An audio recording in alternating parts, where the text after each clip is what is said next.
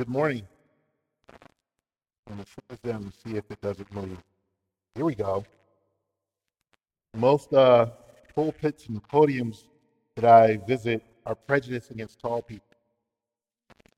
And there's always some short person that's been standing there and the thing is there, or they don't secure it, and I'll put a Bible down and it just sinks, and then I awkwardly preach for a half hour trying to lift it up without people noticing. So I'm just going to be thankful that I don't have to be awkward, even though I'll probably be awkward during my time here. I'm just going to let you know that ahead of time. Um, most churches don't pay attention to the introduction, so let me just introduce myself in the best way that'll help you. Um, am I from West Philly? Yes. Same neighborhood as Will Smith? Yes. Have I met him? No. Do I play basketball? No. Have I ever played basketball? No. Why not? None of your business.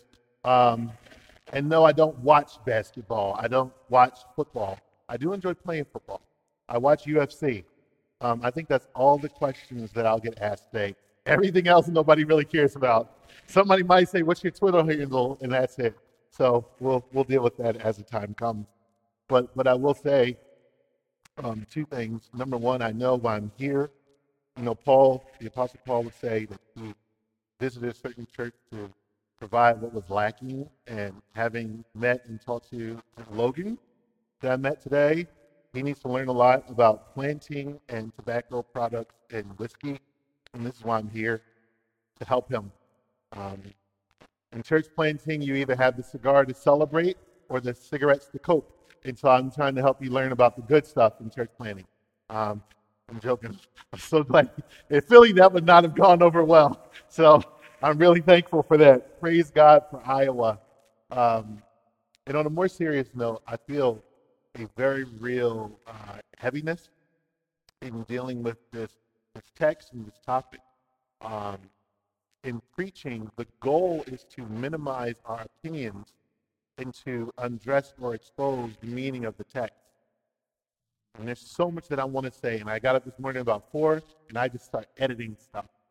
Um, because I wanted to be able to speak with clarity, um, that which is helpful from the Holy Spirit and not from my own head. And I'm, I feel a certain anxiety right now. Lord, that I take out too much, I add the wrong thing. Um, and so I'm praying, I solicit your prayers that the Holy Spirit help me to say that which is helpful for all of us and which is edifying. We live in a moment in the church in America where everybody is tempted to add or interpret the text in ways that God did not intend. We're living in a culture, matter of fact, where the, the temptation is either to move the Bible out of the discussion or to bring it in in a way where we manipulate people to cause you to think and act the way we want them to. And what takes faith is to just say, here's the truth, and let the Holy Spirit do what he'll do. And so that's my my goal. And that being said, we're we're in Mark 15. I do want to pray. Um, title of the message is Let Justice Roll Down. If you've been involved in the justice dialogue at all in America, you'll be familiar with this title. So would you just bow with me for a word of prayer? Even now, Lord, I pray that you would come. I pray that you would hollow out this time convict, convince, and convert to the furthest of your kingdom. I pray, Lord God, that you would love someone with my words. Pray the words of my mouth and the meditations of my heart be acceptable in your sight alone, Lord. You are my rock and everything. Help me. Speak to me, I pray. Christ's name. Amen. For five years, the residents, the citizens of Flint, Michigan, were forced to endure one of the worst public health crises in recent times in America. Beginning in 2014, the Flint City leadership, the powers that be, made the decision to change the source of drinking water, of household water supply from the treated water that came from the Detroit Water and Sewage Department, and they switched it to the water coming from the Flint River. Beginning in 2014, the officials began, or they failed to comprehend the, damage and the corrosion that would be caused by bringing in water from the Flint River.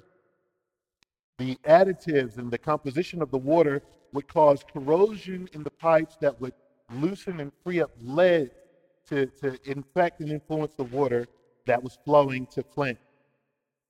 As a result of this, and for five years, there was exposure of over 100,000 residents to elevated lead levels.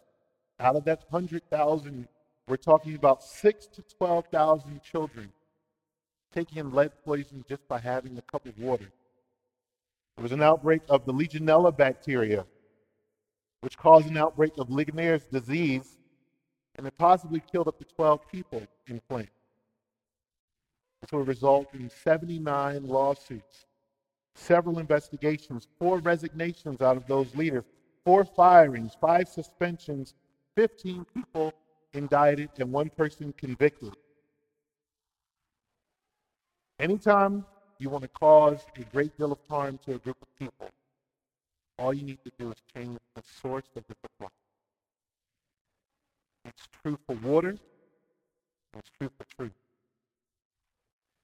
Wherever your source comes from that advises you when it comes to justice, when it comes to reform, social change, when it comes to churches and church planting, if we're not careful what the supply is, we will always do harm with the output at the other end. If we're not careful, the church right now in this moment in America has the potential to do great harm, not just to those on the outside, but on the inside with division and manipulation and, and hurtful things that cannot be undone once they're said. Matter of fact, my title today, if you're familiar with Let Justice Roll Down, comes from Amos chapter 5 and verse 24. And, and it reads, But let justice roll down like waters and righteousness like an ever flowing stream. This text is important and has been at the center of the justice dialogue. If you remember in the 60s, Martin Luther King wrote the letter from a Birmingham jail, and he quoted Amos 5:24. And uh, in Mississippi, I believe Dr. John Perkins, who wrote a book on his experience with civil rights and how to bring reconciliation to the church, quoted, Let justice roll down. Matter of fact, that's the name of one of his books. Um, so at the center of this uh, dialogue, whether it's on Twitter or in the church, we always come back to this idea of Amos 5:24, which is telling us that God's heart is for justice. It is in God's heart. It is in, is in His intention. Hear me out. That justice would come from the people of God. That it would flow like streams. But hear me out. There's some things that we, church, cannot afford to get wrong. Because if we get it wrong, we will pervert them. And the church will do harm to the people that God called us to love, to serve, to preach to, and become agents of redemption to. Now, I know this is Iowa, but y'all are Baptists, so I'm going to look for amen sometime. I'm going to look for some engagement. Y'all not just to, exactly. You're not to be like, hey, this black guy came to our church and he was real quiet. No, no, no. We're just to do it. You don't have to invite me back, but there's to be some amen there's to be some talking. If we're Baptist, we're to be Baptist Gospel today, if you don't know what that is. When you come to Philly, we have this twisted form of Baptist churches where it's kind of Pentecostal, but really doctrinal. We're to do that kind of stuff. We couldn't do it during the song. I was like, I'm enjoying it, but I can't kind of, I didn't see too many hands go up and people didn't cry or nothing. So I was like, all right, I'm going to hold on, but next time I'm just going to let go. But at that point, you can't stop me from coming out. But there are some things we can't get wrong. And here, here's the big idea. Here's the topic for my message. It is simply this because Jesus satisfied God's justice for us, we must be a people who rightly do justice, love mercy, and live courageously. We say that again. In my notes, I have it capitalized rightly do justice. Because you can hurt in the name of justice. You divide a church in the name of justice. So rightly do justice, love mercy, and live courageously. And so our text picks up in, in Mark chapter 15. Mark has this way of, of just speeding through certain events. If you've ever done youth ministry, Mark is probably your favorite gospel because you could just get to the core of the message really quick. And it wasn't like Luke or any of the genealogies. Mark is like, here's what happened. It's like a reality show, and then it's done. Um, and so, Mark chapter 14, Jesus is with his disciples. They all leave him. There's this story of this streaker who was probably, people say was Mark, where they all desert Jesus and someone gets up and and comes out to see what's going on, and the guards try to seize him, and they rip his robe off, and he is completely stark naked, and he runs. Some people say Mark included that because it was Mark, and that he was stirred in his sleep, wanted to see what was going on, and he ran home completely nude. Imagine how you answer that question. Your mom's like, What were you doing? He's like, I want to go see Jesus. That's really, really awkward. But he tells us that. And so everyone deserts Jesus. And then we get to the place that Jesus had prophesied to Peter that everyone was going to leave and Peter was going to deny Jesus by the time the rooster crows. So by the end of Mark 14, not only has Judas betrayed Jesus, not only has Jesus be, been seized, but he has been betrayed and turned away from by all his disciples, and Christ is left standing alone. And so the beginning of the text opens up somewhere around 7 a.m.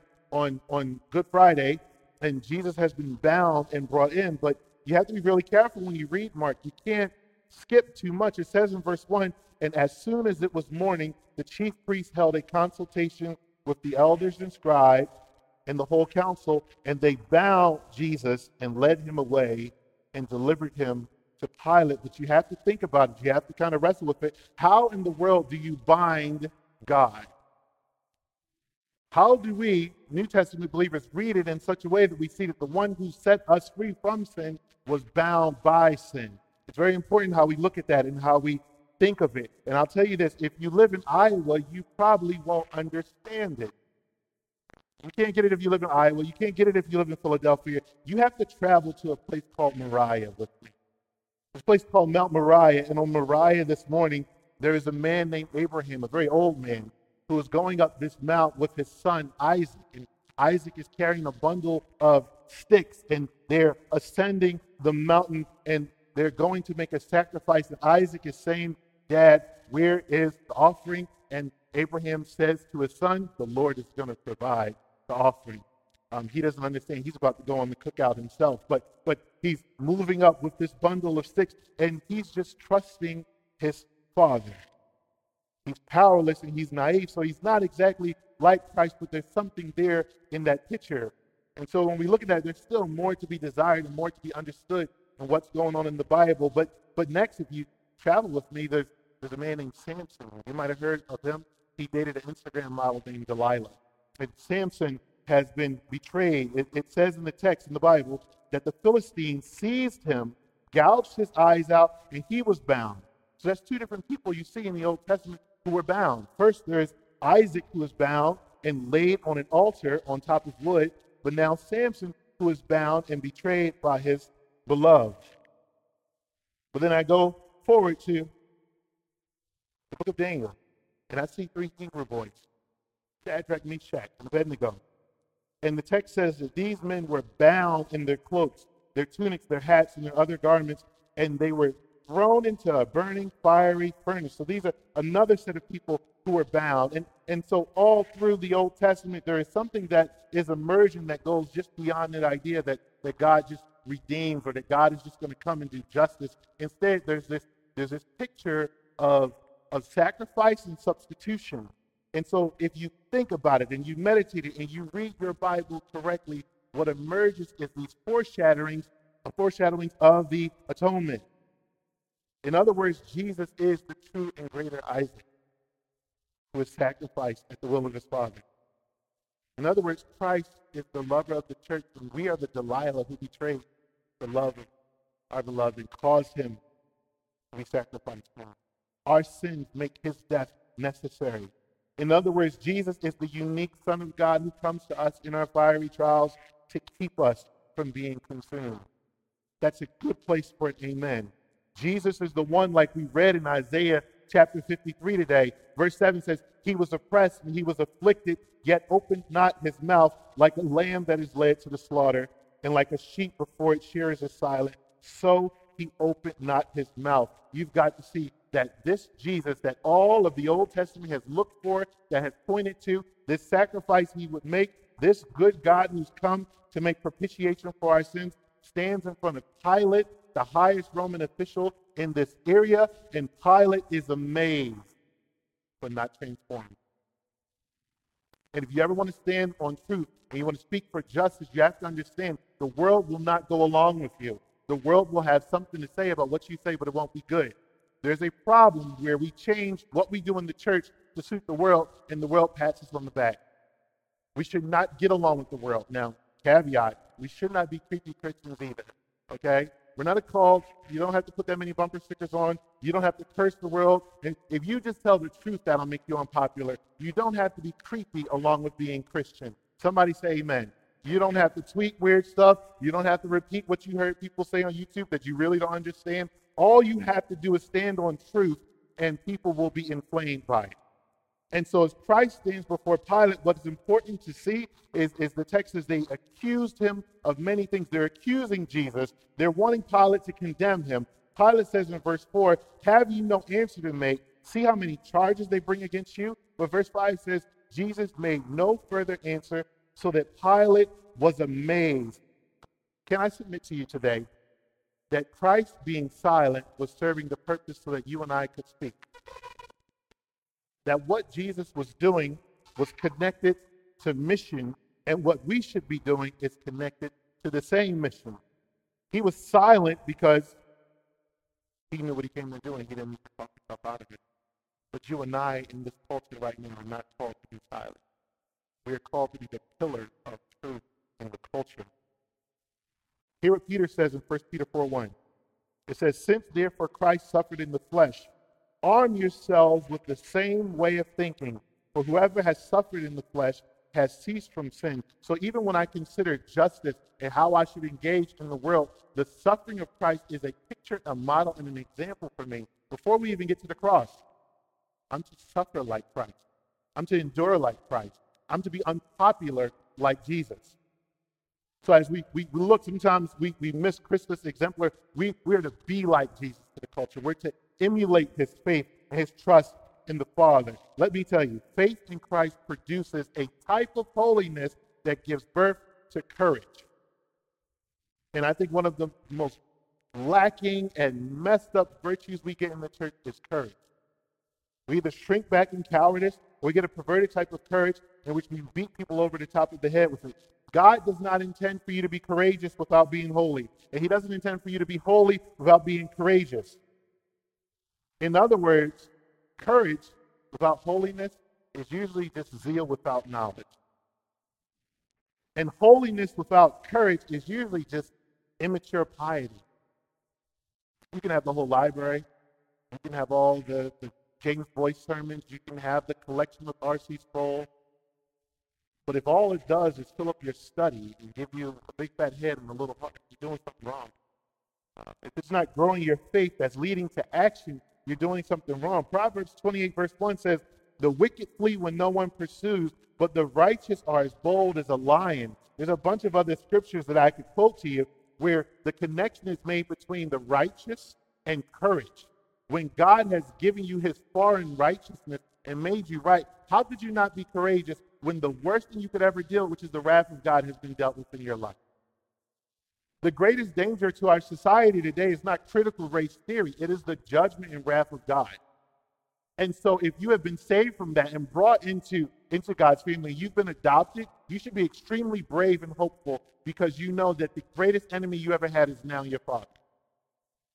Amen. There we go. We just got to work through it. It's like a choir rehearsal, okay? We're going to get this right. That's why I got to come back. You know, Sean's not going to do this next week.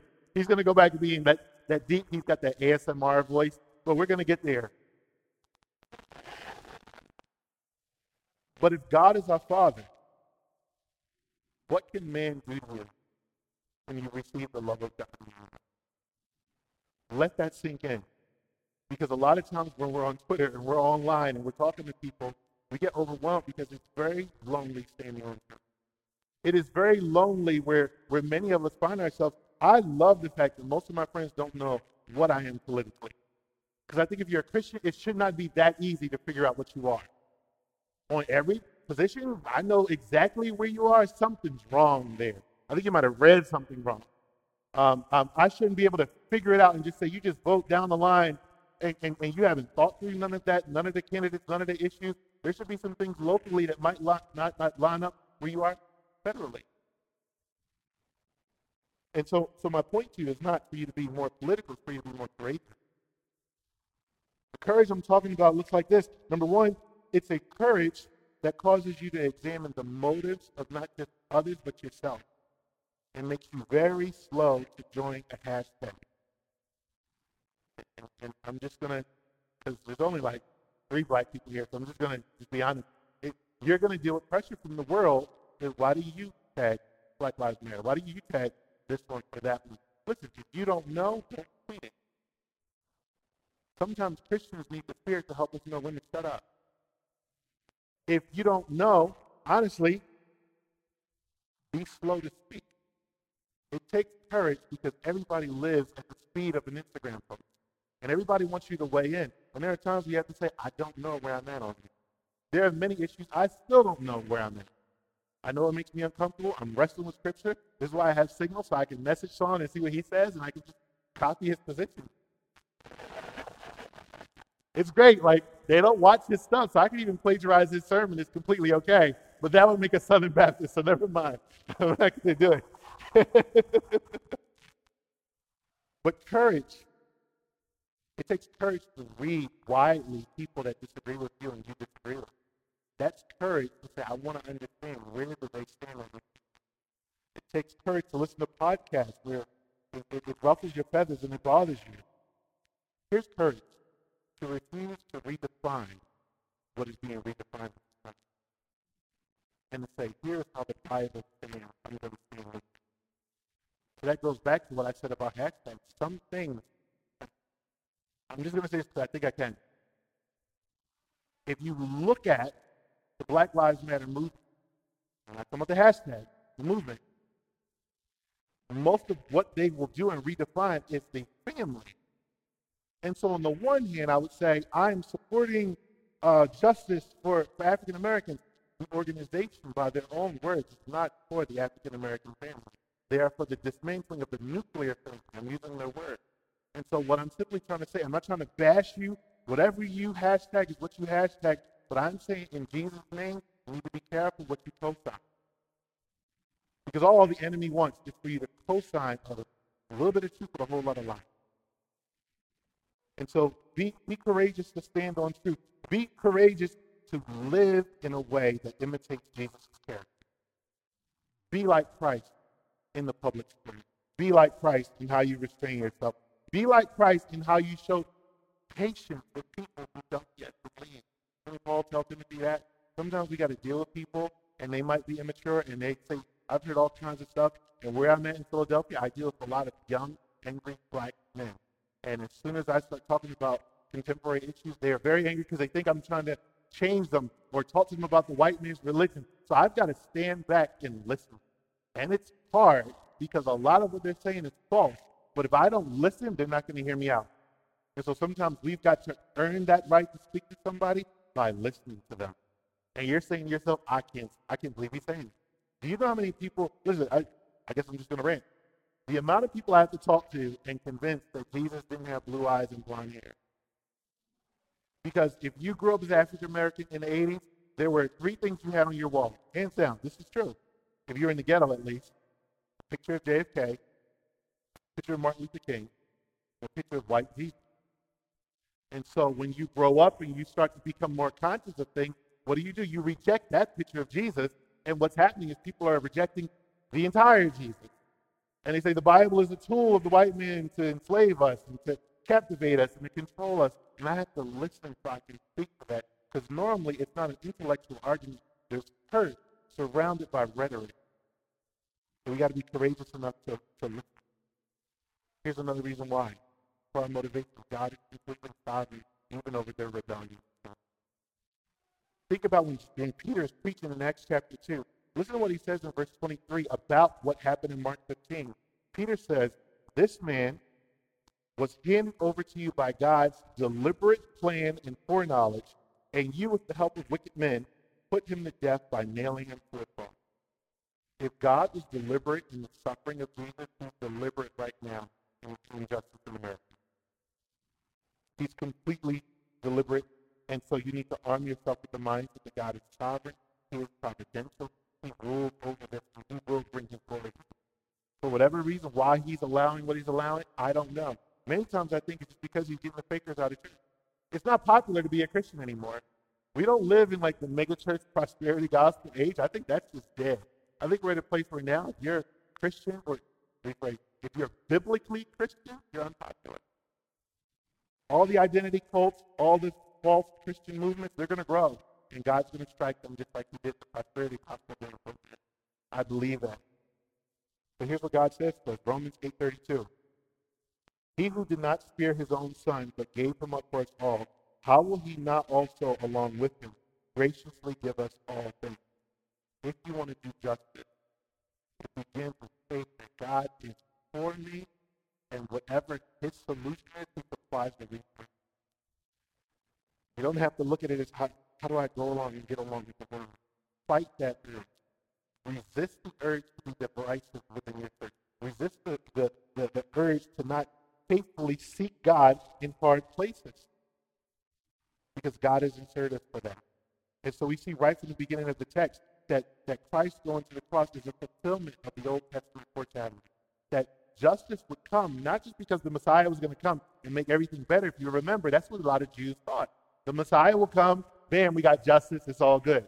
This type of two act salvation some theologians talk about.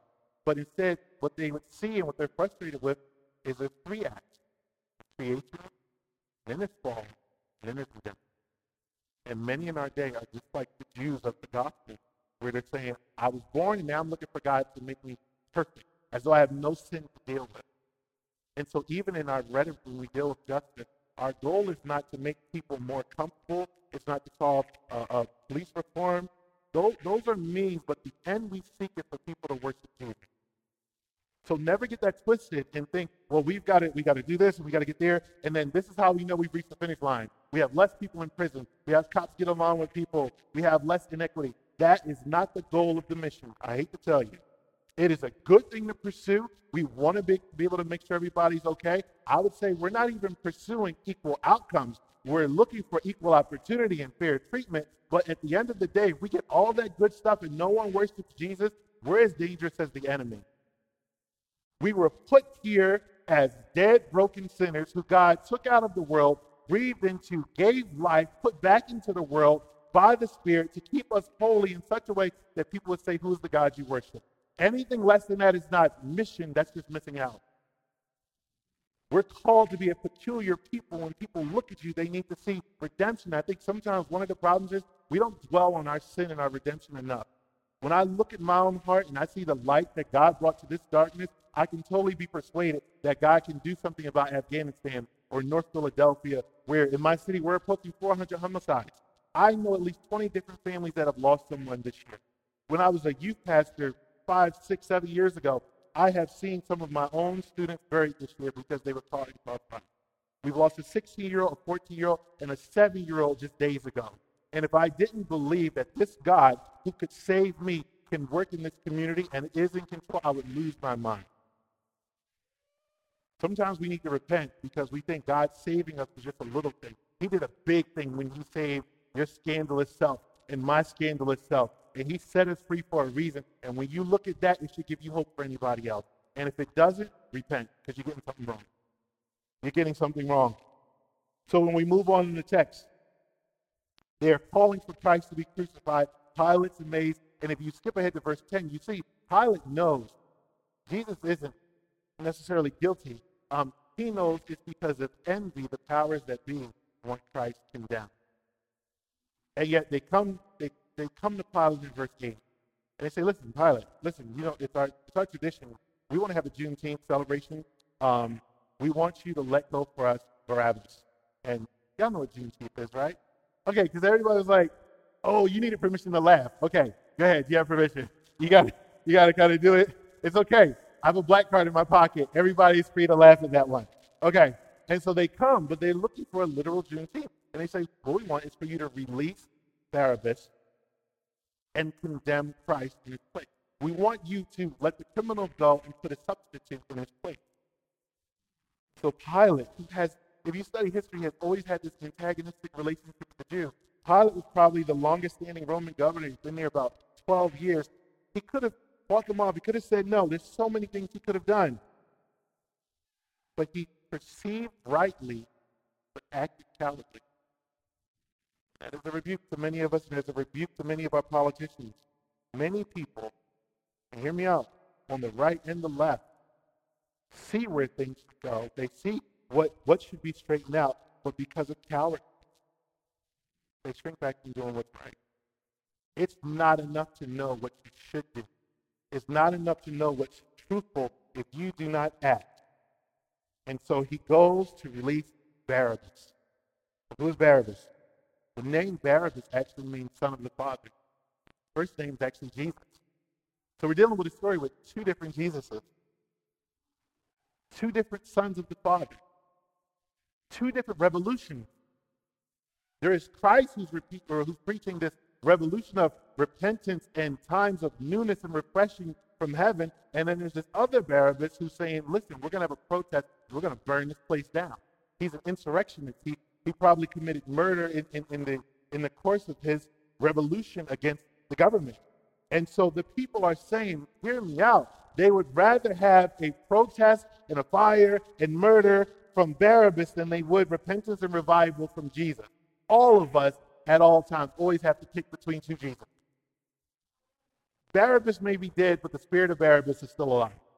Do, do we chant and, and, and, and crave the, the protests that call for riots? Here's the thing I never get. We will talk about what happened on January 6th, but we won't talk about what happened in Missouri last summer. We won't talk about what happened in Philadelphia last summer. Now, I'm trying to be equal opportunity. I, I think when the capital city, you know, Capitol riot happened, black people were just like, that's just their thing. Not paying attention. And that's fine. And, I, and I've said that. But you can't look at that as the thing that should be investigated and not people burning down their own community with stories.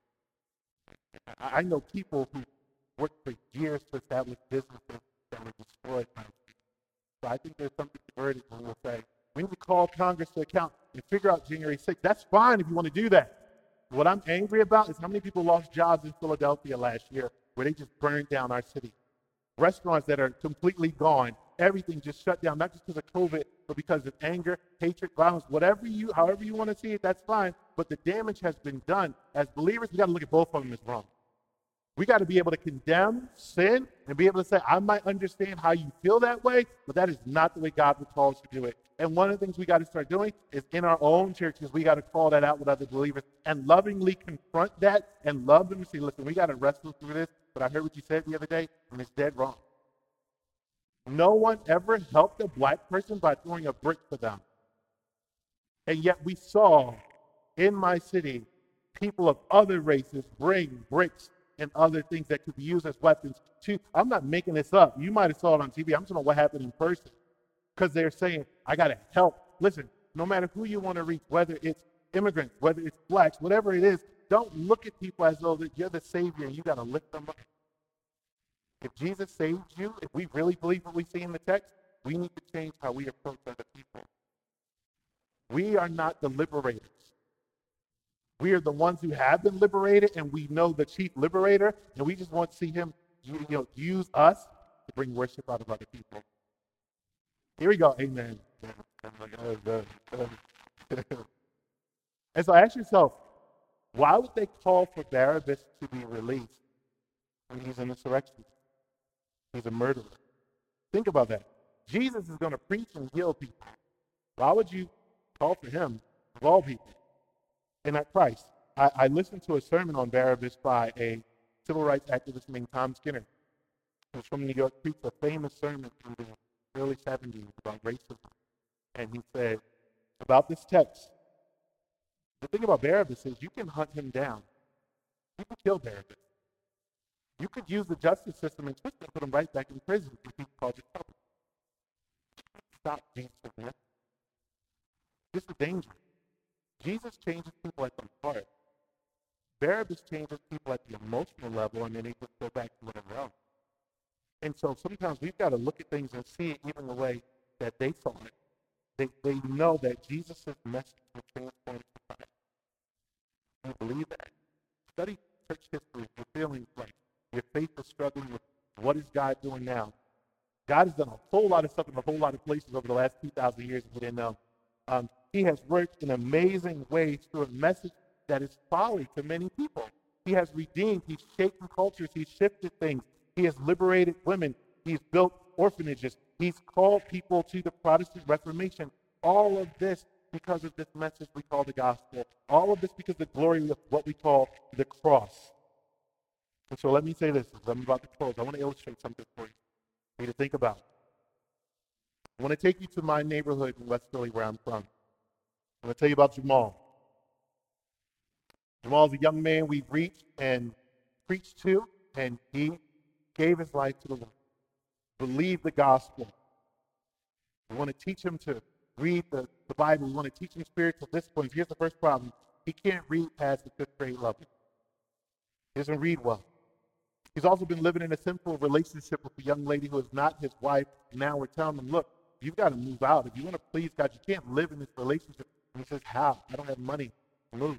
I want to, I want to give my life to the Lord. I want it to show everybody that I'm living this way, but I need a job. What do we got to do now? We want to disciple him. We got to walk with him through all these different things. So we, we help him so he can rent a room. He's renting a room, $75 a week, but he says, I want to find a job.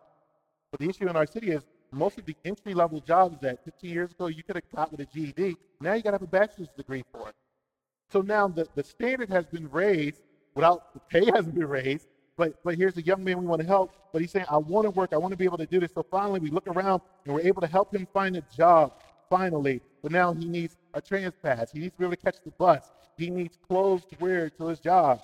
So we're trying to help him. He gets his first paycheck, but before he can tithe to the church, he gives 9% to the Ace check cashing place on Baltimore Avenue because they charge for cashing your check. And then he went and got a payday loan because he figured he could get everything he needs. But a payday loan charges 300% interest.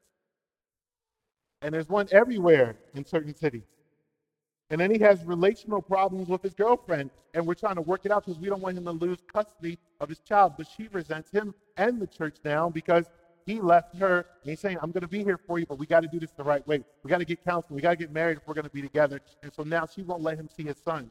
So now we have to move the ministry around. We have to pool resources. Maybe he can stay in someone's house for a while. Maybe we can pool money to help him rent a room. But now we got to cancel elders meetings on Wednesday nights because we need to have a family court because we don't want believers taking each other to court. So now we need to shift the ministry so that we can help all these different families where they're broken and they have baby mama drama.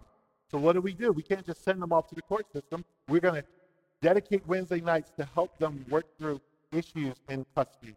And we'll write out custody agreements. And if there's a problem, they can call an elder or they can call a deacon. But but here's what I I, I want to ask you: At what point do we deal with the issues with the check cashing place and the 300% interest rate they're charging at, at the payday loan? What do we do about the, the HR policy that says you got to have a bachelor's degree to make $16 an hour? Those are issues of justice that we want to deal with because we want to make sure all people can thrive. In the 90s, we were pushing and saying we've got to get we've got to get our inner city students to graduate high school, and then we jump 10, 15, 20 years later, and we said we got to raise the standard for the same work and just a little bit more pay. I think there's something wrong with that. But if we do all those things because we wanted to help Jamal because he's black, we just missed the gospel. Not only did we miss the gospel, but we just substituted ourselves for Jesus in saying, here's who I choose to love with the resources, the time, and the capabilities of my church because we've got to show that we help one of them. You can remove Jamal and add whoever you want to that picture. As soon as we, listen, when we approach Jamal, we approach him because we were all a bunch of therapists who've been set free by God. The way the atonement informs how we do justice is we see all of ourselves as broken, reckless sinners who were dead, who God made live, and now we serve and are motivated to see people come to Christ. And we want to see them thrive for God's sake, not justice's sake. Not for the sake of an Instagram photo, not for the sake of a TikTok video. And, and, and, and I think some of you are going to say, there's no Jamals out here. I know. I've driven around. there's not Jamals, but there's a lot of poor people.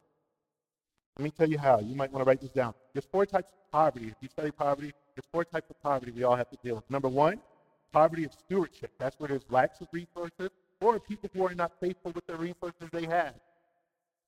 You can make six figures a year and live in poverty. But then there's poverty of community. There are people who, who are fine financially, but they are so broken mentally and emotionally that they can't relate to other people.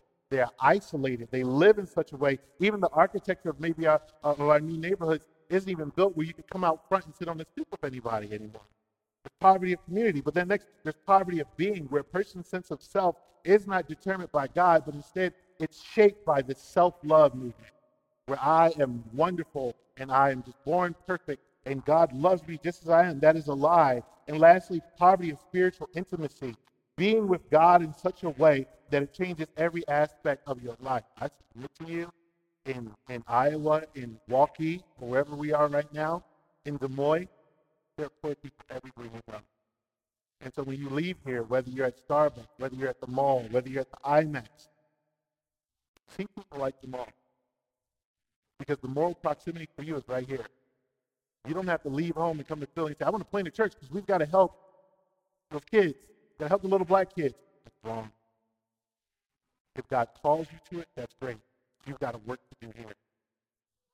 We've got to work to do in Philly. Can we work together? Yes. We've got to determine I'm going to do this for Christ. This is how the cross shapes how we do justice. How we do it, why we do it, where we do it.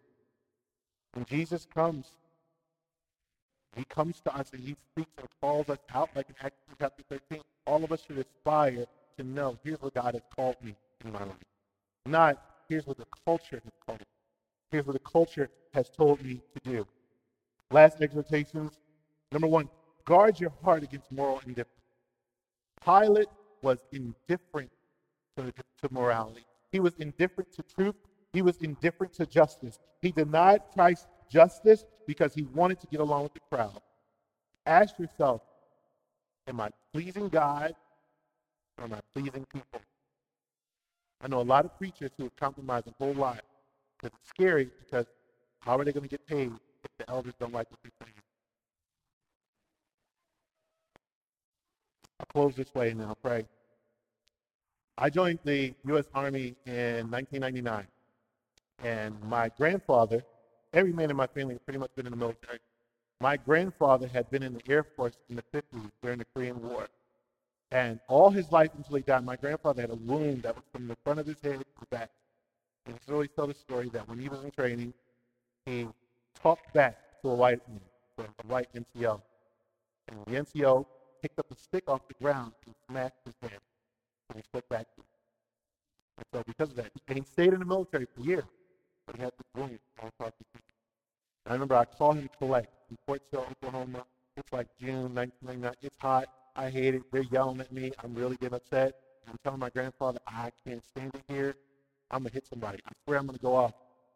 And I'll never forget. I, I remember like yesterday. He says, I know if I can make. Because they hit me, and I know they're never going to. The best thing they'll ever do is yell at you and scare you they can't touch you. Because the military had changed by that point.